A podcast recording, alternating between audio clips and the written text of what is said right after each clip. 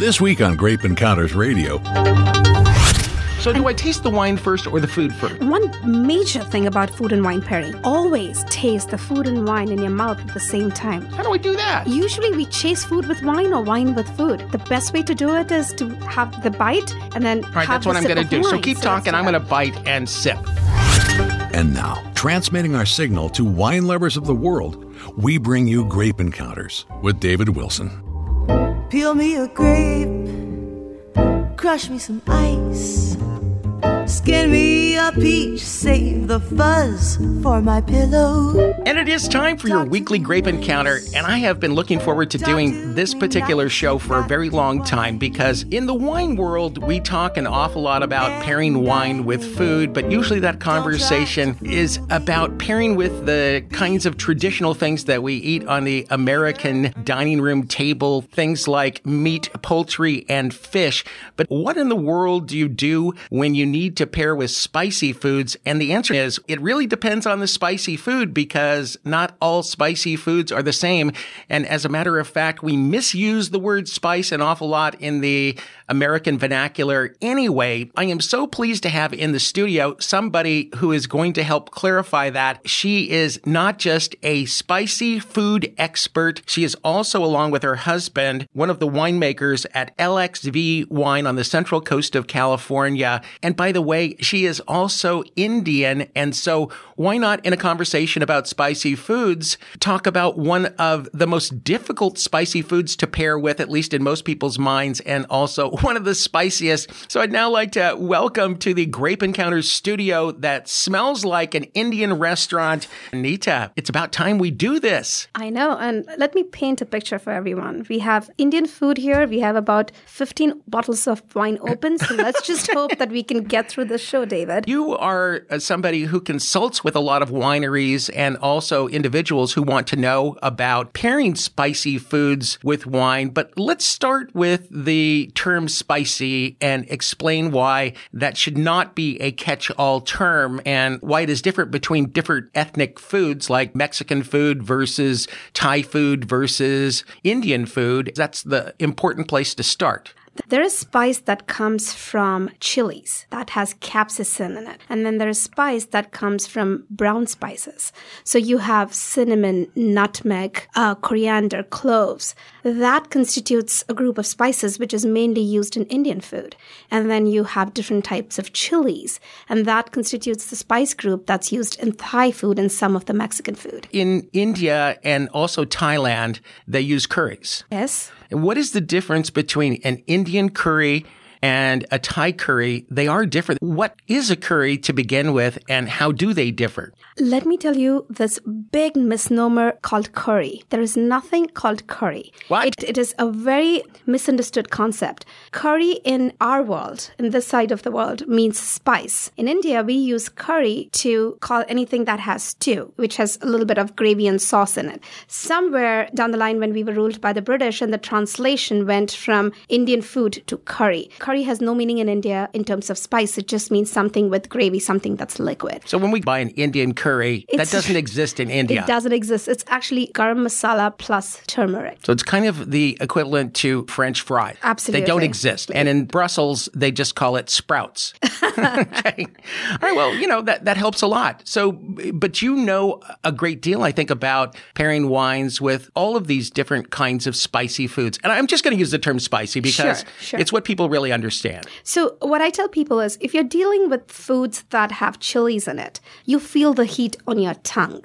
And so you pair differently. If you are dealing with foods that have spices and brown spices, such as Indian food, then you feel the heat from within. That's why you sweat when you have Indian food. Well, trust me, I sweat when I eat some Mexican food as well. but it's a different kind of chili. With Mexican food, you go, you know, you have Right, that exactly. You get that burn. Yeah, you get the burn. With Indian food, it's a warming sensation, hence the word warm spices. So you pair completely differently for them. So you don't have to go running for a glass of milk. Not with Indian food because it's not going to help you as much. Do Indians drink chilies. milk, by the way? Yes, we do. God, one of the many misnomers about don't- India, I'm just thinking sacred cows here for a second, oh, right? which is why the milk is actually very sacred. You've got all these wines here, and Mm-hmm. uh, trust me, we're not going to consume mass amounts of wine because the show will get really stupid toward the end. in the big picture of pairing, just remember if there is chili spice involved, you counteract it with a sweetness in the wine. So, like a sweet wine. And if there is a brown spice involved,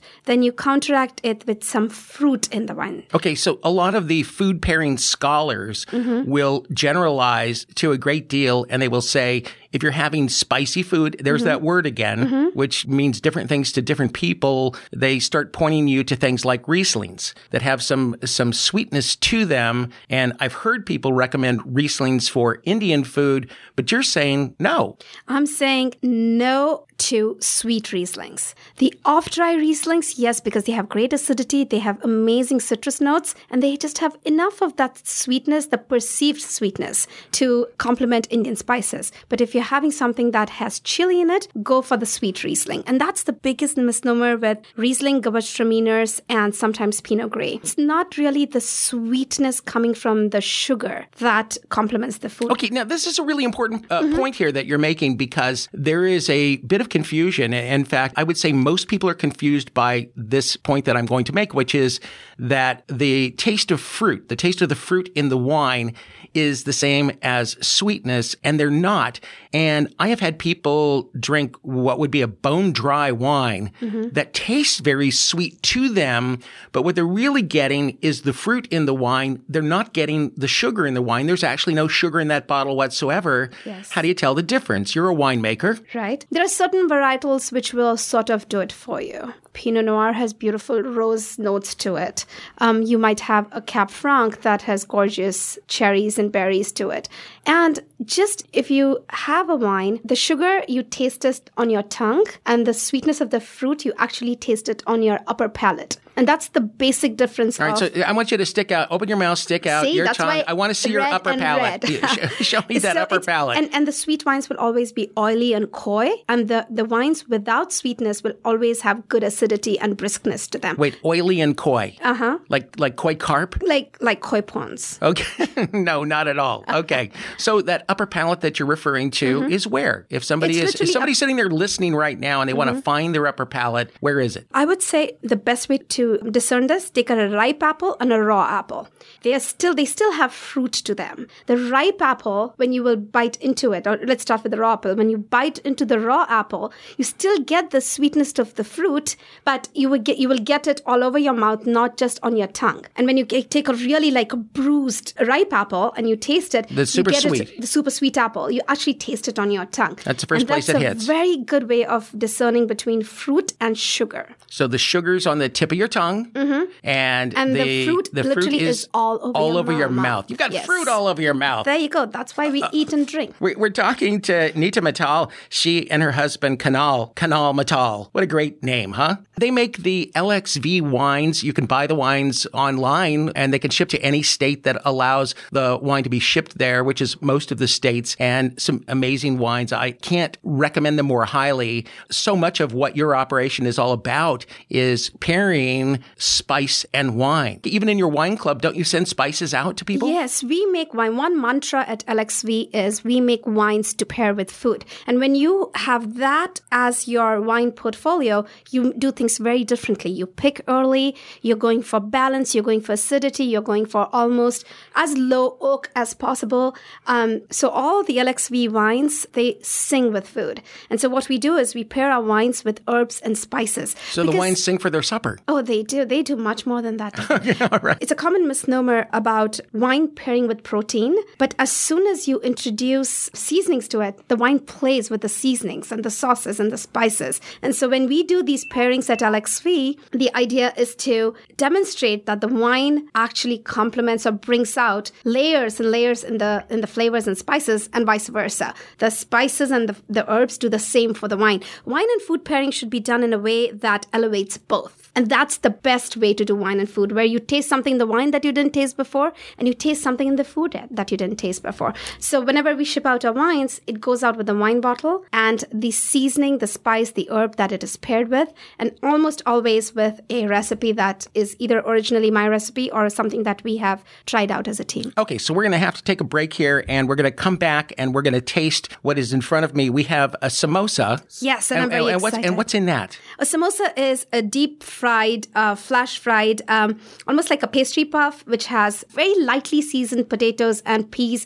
and some ginger in it. Okay, and then we have some uh, naan bread And that's well. more like a palate cleanser. For and then the wine that you've poured, this isn't one of your wines, but it's a wine by example, a wine that provides an example of the right thing to do, I would think. And this is a what? It's so sparkling. this is a sparkling wine, and samosa is fun. Samosas are served, you know, when you it's a ca- casual encounter. So a sparkling with that, anything that's fried, we know sparkling does really well. But if you have a little bit of a sparkling with a bit of sweetness, maybe an extra dry sparkling, not necessarily a sec or a demi sec, but just extra dry, it also has that sweetness to kind of complement the spiciness in the stuffing that's inside.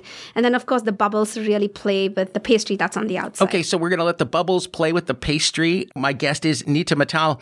She is a spice consultant, spice expert, winemaker, and one of my favorite people to talk food and wine with. We'll be back with more Grape Encounters right after this. If you work in the wine industry or are a wine lover that spends more than $25 a bottle, you should not be without the all new Coravin Model 2 Wine Access System.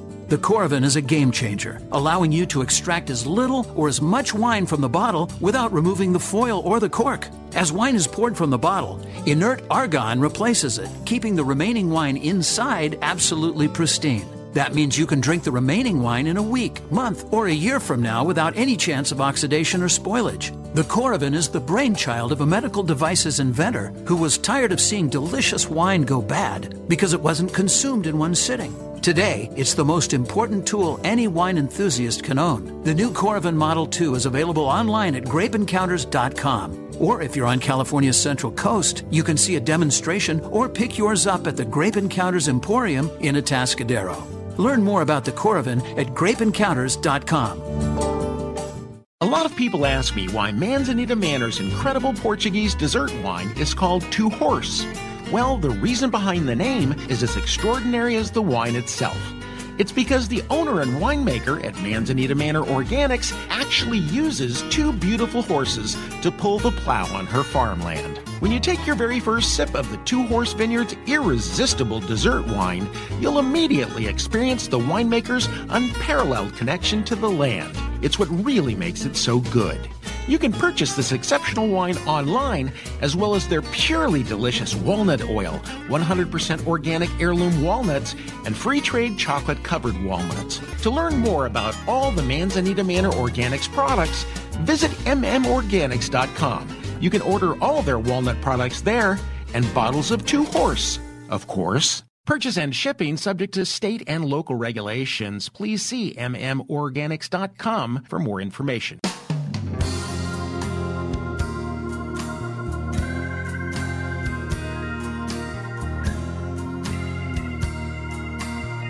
You're having a grape encounter with David Wilson. gourmet food, vintage wine, and you.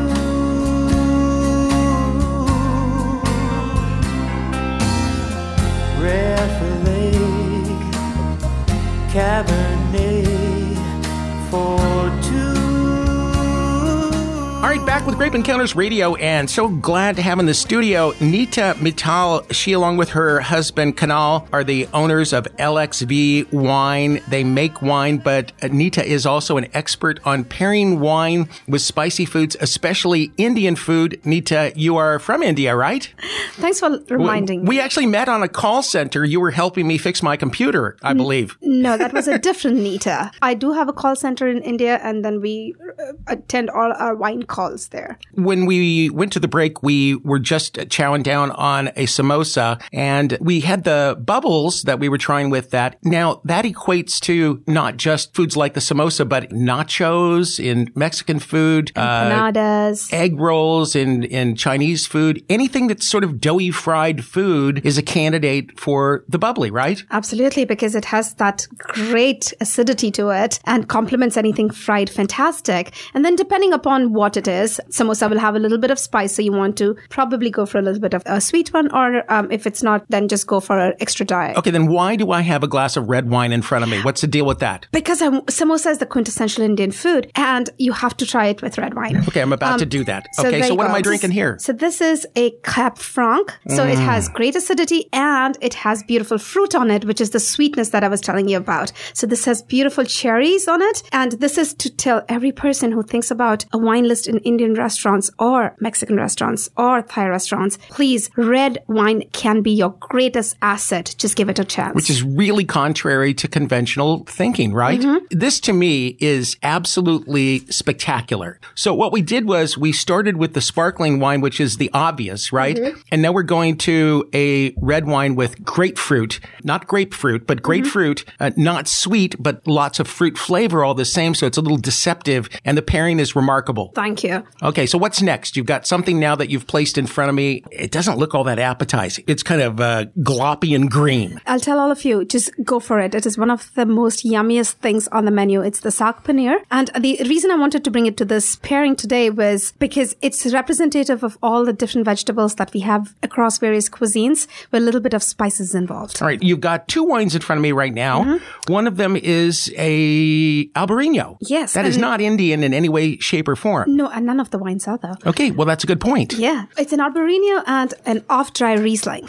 So do I taste the wine first or the food first? One major thing about food and wine pairing, always taste the food and wine in your mouth at the same time. How do I do that? Usually we chase food with wine or wine with food. The best way to do it is to have the bite and then All right, that's what I'm going to do. So keep So talking. I'm going to bite and sip. So the, the Riesling and the Albarino or even a Sauvignon Blanc, the thing about vegetables is we Oh my gosh, I have no napkin. Oh, but- I'm wiping hmm. it with my finger right now. I got green glob coming down. Mmm, that's delicious though. It's a delicious green glob. The beautiful thing about vegetables in, in cuisines like Thai, Indian, or uh, most of the Oriental cuisines is we lightly spice them. So you can get away with those beautiful whites that usually you mm. wouldn't go to for because, you know, they don't have that quote unquote structure. But you want this kind of wine with food and vegetables that don't have too much spice you do it. not want the wine to overpower this food. you don't want to. And Oh my gosh, you know, for that is an absolutely delicious pairing. I'm going to actually uh, take another bite of this and then I'm going to actually drink a real true German Riesling at the same time. Is this a dry Riesling, semi-dry? it's an off-dry Riesling. Off-dry, meaning semi-dry. Semi-dry, yes. Okay. It's a hint of sweetness, a hint of perceived sweetness. And what it is doing, it is also lending the aromatics to the food.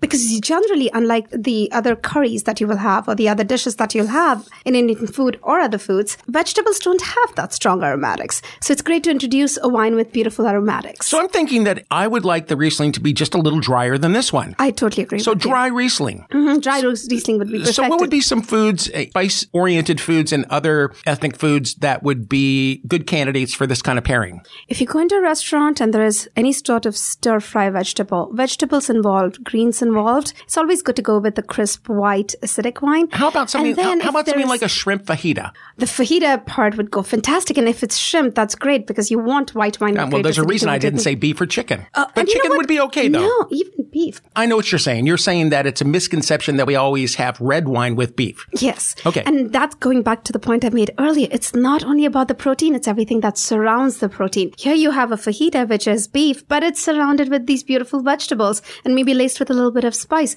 So go for that white wine. That beef is delicate enough to do justice to the white Well, wine. Well, it's the tannins in the red wine that pairs with the fat in the beef. But also when you're talking about a food like fajita, there's not much fat in there to begin with, right? Exactly. And you have beef, which is a small portion of the bigger picture of the tortillas and the salsa and the vegetables. But wait a second. Are you an Indian that eats beef? I, I'm a heathen Indian. I, I sell wine and I eat beef. All and I sometimes swear. So we're going to move quickly on to the next food. This is no longer green goo. We have sort of an orange goo and a great big clump of something. What's that? So this is chicken korma. And the reason I wanted to bring it in was because I wanted to talk about meats and vegetables that are braised in a spice sauce with either yogurt or cream or nuts. Okay, so I'm going to take a bite here now. So this is actually a Tempranillo from Rioja. So I wanted to pair it with the rosé and the Tempranillo. Mm. And this is chicken korma. So it's la- uh, it's actually lamb korma. Mm. So this is lamb korma. So it has that amazing earthiness and sweetness of the lamb,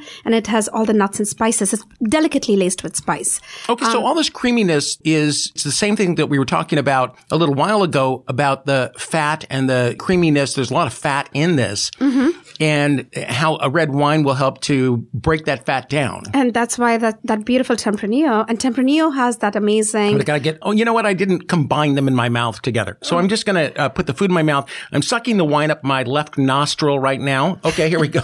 Well, we'll have to train you to do this the right Mm. way. But Tempranillo, it has the backbone to that heavy cream. And it also, um, the New World Tempranillo, it delivers a ton of cherry and tomato sauce flavors. So, and it's followed by That- that, that is- chunky that is- uh, tannin. That is delicious. And I, I wanted to say one very important thing. Stay away from the water glass. You do not want to wash away all those nice tannins in the red wine. You totally screw things up when you keep sipping water with it. So don't do that. And don't do that while tasting wine as well. When you go wine tasting, don't either just take a piece of biscuit or something, but do not have wine between So wine now, tastings. since we don't have a rosé, and since I often talk about blending wine Yes, on the radio, what am do I this. doing right now? What am I doing? I'm witnessing something very evolutionary. I'm So making a rosé on the radio. David just mixed the Tempranillo with the Riesling.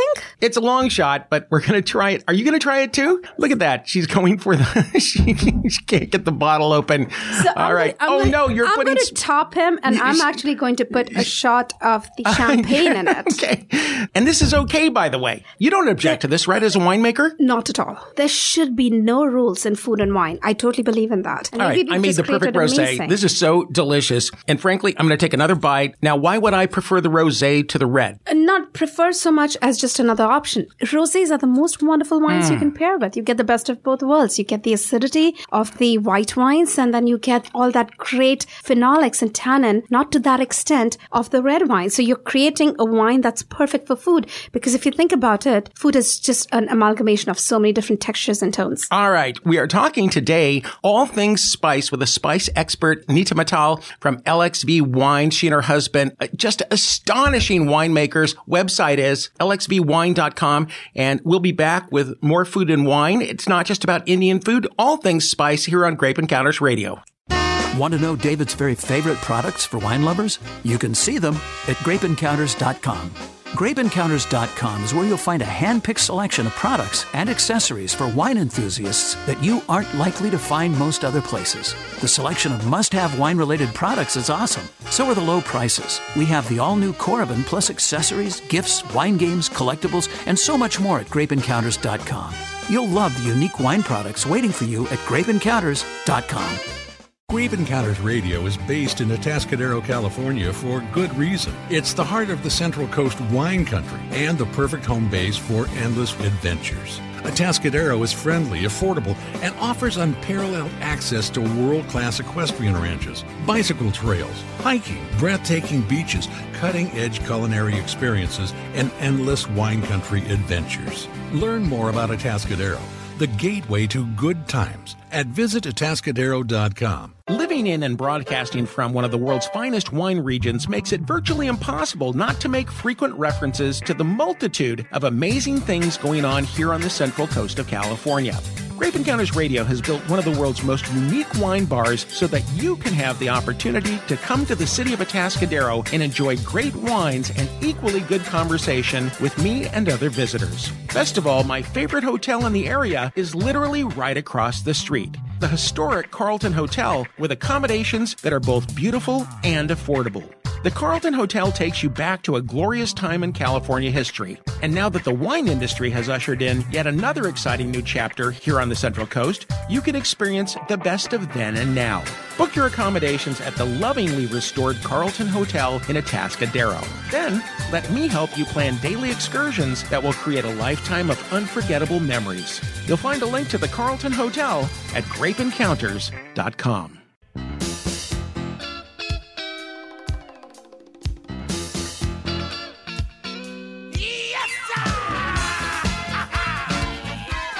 Money may not buy happiness, but it will buy you some very good wine.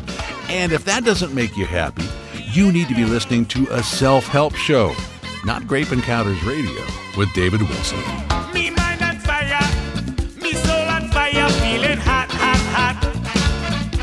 We are back with Grape Encounters Radio, which, by the way, the studio now smells like an Indian restaurant, but a darn good Indian restaurant. Speaking of darn good Indian cooks, in the studio with me now, Neeta Mittal. She and her husband are winemakers LXV Wines to be precise on the central coast of California, but Neeta also a consultant to many wineries and people who just want to know how to pair spice with wine. And when we say spice, we're not talking about hot necessarily. Can we just kind of clarify that one more time? So spice is the warming sensation on your palate and sometimes from within. And it's okay if it comes from the chili or it comes from the brown spices. And also it could mean herbs because herbs come in the category of spices. Which is why when you look at your spice rack, mm-hmm. There will be herbs there. Exactly. Okay, what's in front of me now? This is the quintessential Indian butter chicken or chicken makhani. It has a tomato base sauce, little honey, a cashew paste. Now this is going to be a exciting- cashew paste. So that's what they add to a lot of vegetarian foods to get the creaminess. Yes, they do. Instead of cream. Yes. That's an amazing thing about Indian food is if you take the protein out, the meat out,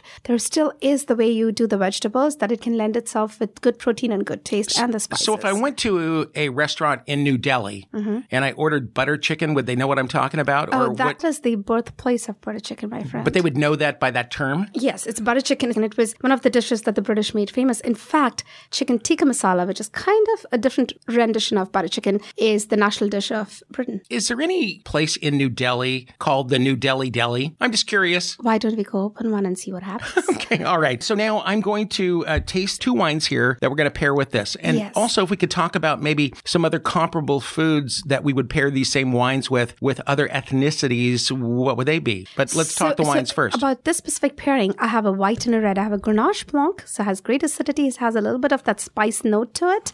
And also, I have a GSM, Grenache Syrah Mourvedre. And um, if you think of about, about it, these are three varietals that have great fruit to them and also spiciness. So if you see a theme emerging here, David, spices go fabulous with Rhone varietals because Rhone varietals have fabulous spiciness to them. But I don't want to assume that everybody understands what the Rhone varietals are, but I'm going to say this there is no category, I think, in the wine consuming world that is growing faster than the GSM, Grenache, Syrah, Mourvedre, or Mourvedre. Mm-hmm. Some people call it uh, both. Those are Rhone varietals. And you're going to see that blend a lot more. I predict you're going to see as much GSM. And if you see that in the store, buy it. You're going to enjoy it. Don't buy a cheap one. Buy at least a modestly priced one. But also one of the wines that we have here, we started with Grenache Blanc, which is a white wine that is getting a lot of traction right now. It is one of the, I'm going to just use a very sophisticated term. I hope I don't put anybody off by this pretentious term. One of the yummiest wines that you're ever going to taste. Grenache Blanc, delicious. So, uh, I, have tasted, uh, again, this butter chicken with the Grenache Blanc. Fabulous. Now I'm going to jump into the red, the yes, GSM. And, yeah, and tell me what you think about it because the GSM has fabulous fruit. It plays with the nuts, it plays with the creaminess, and it has spiciness to it. When you mm. pair food and wine, you also have to remember the wine should have certain notes of the food, and the food should have certain notes of the wine. So you pair for the for the flavors, for the acidity, for the texture, for the the residual sugar. There's so many notes that you can pair on, and it doesn't have to match on all notes. Sometimes just a single note can make a pairing beautiful. So, what is the single note with the Grenache Blanc, the white wine? And, and, by the way, could I? What other white wines could I pair with this? I'm sure I could pair a Sauvignon Blanc. A Sauvignon Blanc would be interesting, although uh, it has to be something that is not. You know, so Sauvignon Blanc can go from really grassy note to a little okay, bit how about a, a Viognier? note. Uh, Viognier? A Viognier, I would totally vouch for. Okay, you would in vouch fact, for that. Had, in fact, let me tell you, at the spice pairings that we do in LXV, our Viognier is paired with garam masala. And another one, which also has a, a broad range, but I think you could find one that would really work, is a Pinot Grigio. So this is a Pinot Grigio with the buttered chicken. I love that it has beautiful tartness to it. Is it like a French Pinot Grigio? Yeah, this is actually a French Pinot Grigio. Good call. Can they even that. do that? Oh, well, French can do anything when it comes to food and wine. I totally believe in that. You know what I think one of the, the really great takeaways of this session is break the rules. There are no rules. There are no rules. That's the thing that people don't get about wine. They hear the wine snobs say, that you have to pair this with this. You can't do this. You can't blend your own wine. One of the things that I find very interesting, this is totally a sidebar. When I order a glass of wine, I will then, if I taste the wine, it doesn't taste quite right to me. I will ask them if they will give me a little sample of something else. Mm-hmm. And usually the something else is something I'm going to dump into that first glass of wine to fix it mm-hmm. because they're not going to charge me for the taste. What do you think about that? Wow, but that is the revolutionary way you do your. That is the maverick that is That's David Wilson. absolutely. For sure. Okay, David, I have this one more thing that we cannot finish this show without. Oh, okay. This is the Indian. I'm like stuffed already. oh no, not without this. This is Indian biryani, equivalent to sort of a paella in a way. And, and finally, something that's not all gooey. Oh god, it is delicious. It's the it's the um, quintessential spice and herbs and rice, and it's fantastic. You know what's it's, ama- amazing? It's actually called the food of the kings. The uh, Indian paella, I've heard. And by the way, I have no idea what is in So this I- other glass over here. This one I saw you pour, it's a Pinot from Oregon. Yes, it is. Which I happen to, you know, not a big Pinot fan. Love Oregon Pinots, however. and because it has those uh, notes of violets and roses and vanilla, which really goes beautiful with the biryani. Okay, but the other wine here is just giving off so much uh, in the way of aromatics, and it's kind of a, a brown tinge. So is it oxidized or? It's just a- Wait, I gotta give it, a sniff here. It's late harvest. oh my gosh! Who would have thought of pairing late harvest with Come here, I want to dab a little of this behind your ear. Oh my god, okay. beautiful. No, okay. this is beautiful. What do I do? The Pinot first, or, or The Pinot first, for Okay, the sure. Pinot first. Okay. Yes. And so again, what tell- am, what am I eating here, and why is- am I doing this? This is biryani. This is the culmination of all Indian cooking tradition. It is layered process of making meat and rice. Mm. It is really beautiful. The idea to do these two pairings, and I would say anybody going to an Indian restaurant, please call for a glass of Oregon Pinot, Oregon Pinot because it has those roses and violets on it, and call for a late harvest, almost something that is made out of Grapes yes. made out of grapes. Okay. But you will see um, the Okay, I, I just did the Pinot. It was just with the rice. So what is the meat here that I'm this eating? is chicken biryani, so it's chicken. All right, so I'm going to take a, a piece of the, of the chicken now. And, and again, I'm drinking an Oregon Pinot. Not a big Pinot lover, No. but do love Oregon Pinots. Because biryani is very delicate. A lot of Mm. Indian dishes can be a little bit heavy, but biryani is very delicate. And it This actually takes hours and hours to make it. Why? And the pinot just has that beautiful, delicate notes to complement everything going on in the biryani. And I can't wait for you to do the late harvest with this. All right, this is the, re- the the strange thing because I got a pretty good nose. It's a nice nose, right? It's a very good nose, Okay, yeah. But I'm smelling the biryani Mm-hmm. and then I'm smelling this wine and they're like almost identical. Isn't that this is crazy. You know where I got the, this I can't think of any example where I have smelled this. What are the spices in here? I can tell you at least 25 to 30 different spices that go in a We do, biryani. we do not have time for that. No, we don't. But I, we have time to say it is. Call me, email me if you want um, a spice blend that'll help you make this biryani. You've just asked millions of listeners to call you Uh, and ask and for I the, quickly the recipe. followed it, and I quickly followed by email me. She's she's unlisted.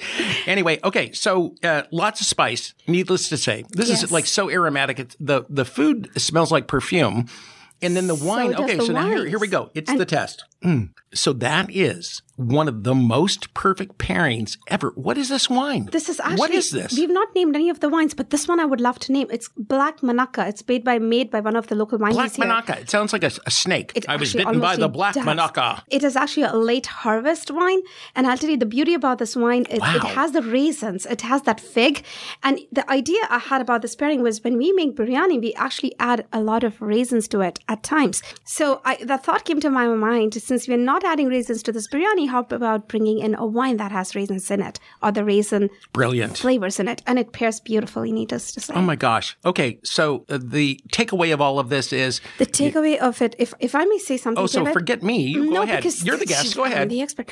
Um, I'll say this: if you want, there is no general rule, but if there is a rule, Rhone varietals. The second rule, there are no rules. So just look at what you like on a wine list and play with the food and wine. third rule. Spices are the best way to No, I have the wines. third rule. Stop. No, let's call it the fourth rule, David. Okay, fourth rule is don't get caught up on the red and white thing because they both worked with Thai food. It would have worked with Mexican food. Uh, most spicy food, spicy Chinese food, you know, the kung pao.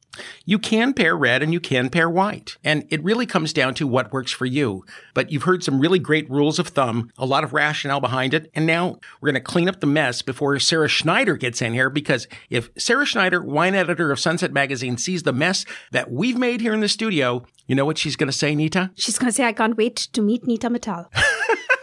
She's going to say, I think we're in the Sunset Magazine test kitchen. Neeta, what a privilege to have you on. There will be a link to LXV on the Grape Encounters uh, website, at least in the next couple of days. If it's not there, check back, but we will have it there. In the meantime, the website for LXV would be what? lxvwine.com, or you can email me at info at lxvwine.com with any questions, comments you may have. And you can always order the wines online, and I will send a complimentary spice packet only for your listeners, David. Or send smoke signals to the Indian wine goddess. Uh, you are talking to her. We will be back with more Grape Encounters and Sara Schneider right after this.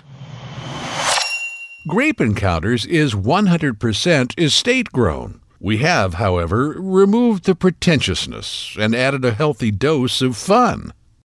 Want to know David's very favorite products for wine lovers? You can see them at grapeencounters.com. GrapeEncounters.com is where you'll find a hand picked selection of products and accessories for wine enthusiasts that you aren't likely to find most other places. The selection of must have wine related products is awesome. So are the low prices. We have the all new Coravin plus accessories, gifts, wine games, collectibles, and so much more at GrapeEncounters.com.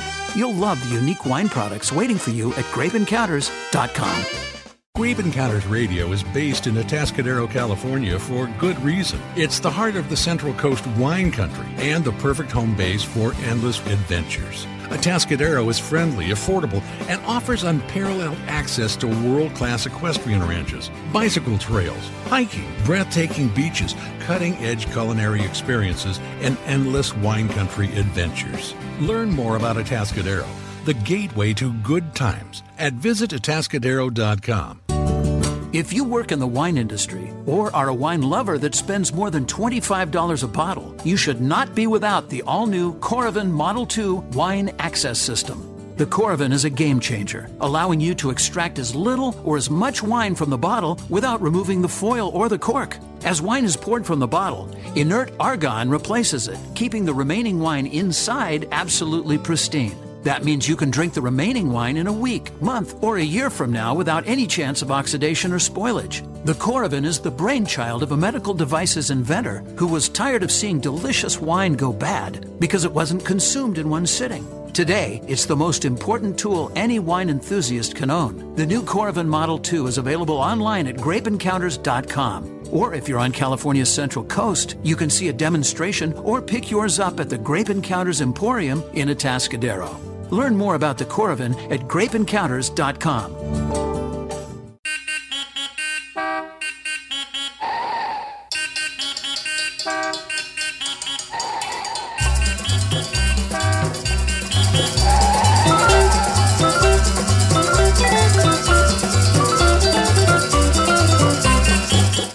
She's earthy, honest, and sipping each week as a service to you. From Sunset Magazine, it's Sara Schneider, and this is Sipping with Sara on Grape Encounters Radio. We are back with Grape Encounters Radio. Sara Schneider is in the studio. And Sara, have you had any wine today? Well, since I'm with you, David, yes, I have to admit so that I have. Where are you ready to get serious? We never really are very serious on the show, but I want to talk about something serious today. Okay. Are you up for that? Yeah, I think I am. Well, then wipe that smile off your face.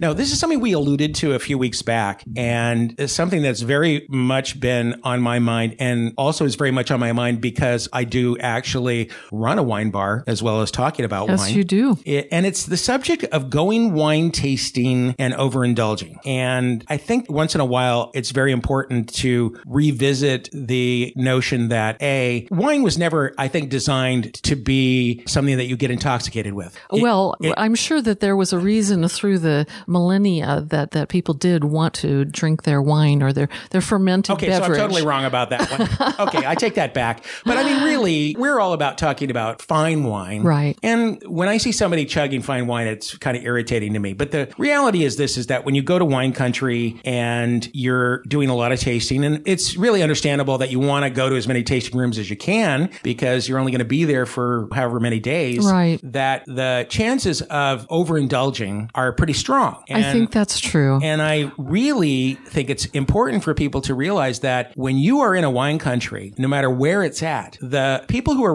writing tickets and hauling people away to jail for DUIs are not any more lenient because it's wine country. If anything, they're more vigilant and they know that they're going to have more of a drinking and driving issue in wine country than other places. Do you agree? I agree. And I think a reality check is in order for most of us. From my point of view, I'm a wine editor, so I'm in the business of recommending wines and recommending great tasting rooms in wine country. And I have to stop and remember that you are drinking an alcoholic beverage and too much of it is going to make you unsafe on the road. When I'm at home or even someplace where I don't have to go out later and just sitting and enjoying a lot of wine, that's great fun. Sure. And no big deal. No harm done. But you've got to assess how you're going to get from point A to point B if you are not at your final resting place. Oh, that doesn't sound right.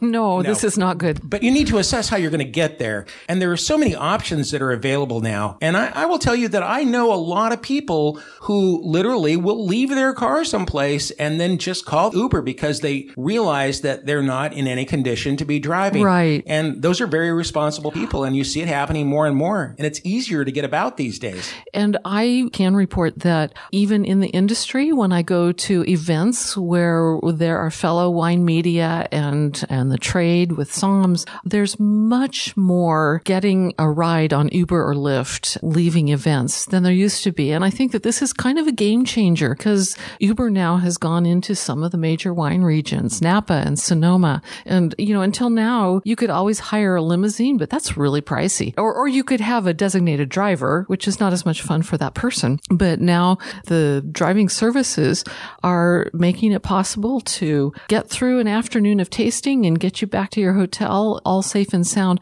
Although I have to kind of back up and say, I'm not in favor of going to six wineries in four hours anyway. I think that that defeats the purpose. You belly up to the bar and you taste your five or six wines and buy or, or not. And especially if you're in a region that has some sort of homogenous styles, let's say it's Napa and you're talking about big reds, you know, by the fifth winery, unless you're spitting, which is, it is okay um, for normal people to spit in a tasting Some room. Some people just don't want to spit, Sara. I know that. I I'm not a big fan I- of spitting myself, but I am also not a big fan of finishing everything in the glass Right. just because it's there. Because especially in tasting rooms, there is a good amount of wine that is going to be put in your glass that is not great. And, and I'm sorry, That's but that's true. that's, That's a true. fact. The winery has to sell everything they made. The winery doesn't go into the woods and dump out all the barrels of wine that didn't turn out the way they wanted them to. They sell every drop of it. And they if they don't sell it to you, they're going to sell it to somebody else who's going to blend it with something or whatever. But it's going to get sold. So once you accept that reality, you will find it a lot easier to just dump the glass. And it's okay not to like everything they pour you. And if they are trying to work you over and trying to convince you that that wine is great and it was made by pygmy elves or something, I don't know. Uh, but there's something special about that wine Yeah. uh, and you don't like it, it's okay to say, I don't like it. Yeah. And yeah, pour it away. is. And limit yourself to the number of wineries because if you're in Napa, the fifth winery is going to taste an awful lot like the first and the second and the third. It's called And palate fatigue. It is. You know what I think is really a good thing to consider too, as long as we're on the subject of transporting yourself and drinking wine. For about 50 bucks, you can buy a keychain breathalyzer. And I'm not suggesting that if the breathalyzer says that you're okay, that you should drive because if you're buzzed, don't drive, period. But even if you are questioning what condition you feel that you're okay, you should still probably consider having a little breathalyzer and check your alcohol level because then you know for sure. I mean, even if you feel 100% perfect, it can't hurt, right? I think that's a great idea. Do you have idea. one of those? I don't. I should fix that. I do. They cost 50 bucks and they're, they're pretty accurate mm-hmm. actually. And then they come with a lot of little extra rubber tips so that you can check your friends. well, that's fact, good it's too. not a bad idea Yeah. that if you're having a, a party and, and you have friends that you think might be over the edge, that you actually have them blow, and then you can show them and say, "No, I'm sorry, Bill, Mm, but so you're going to have to stay here for a little Yeah. while because this is such a serious thing. Yeah. If you get pulled over and you are arrested for driving under the influence, at a minimum, it's going to cost you like eight or ten grand. Oh, it's life At a minimum, changing. yeah. From what I hear. You're going to go Yeah. through a lot of stuff you don't want to go through. So let's summarize then. First of all, spit. It's okay to spit. Yes. Second of all, it's okay to dump. Yes. Third of all, don't try to get in six wineries. Right. And you want to take number four, Uber. Take Uber or Lyft. Yeah. And number five, consider a breathalyzer. Yeah. And number six, uh, we didn't even talk about, but use those wine van services that they have. There's so many of them Yeah, in wine country that's now. true. That's, That's the best true. way. I don't want to spoil They get you fun. around. Seriously, I don't. It's like, yeah, that nice little glow that you get from wine is pretty nice, but it's not nice if you're behind the wheel. Thank you very much, Sara. That's going to do it for this week's edition of Grape Encounters Radio. Next week, we're going to take you behind the scenes of the bawdiest event in the wine world. It is Napa Gras at the Raymond Vineyard, hosted by arguably the most colorful person in the wine industry, Jean Charles Boisset. You don't want to miss it next week, right here on Grape Encounters Radio. You never know what part of the country or the world the Grape Encounters microphones will take you to. Don't miss a single experience. Your Grape Encounter isn't over. We're just taking a breather until next week's edition.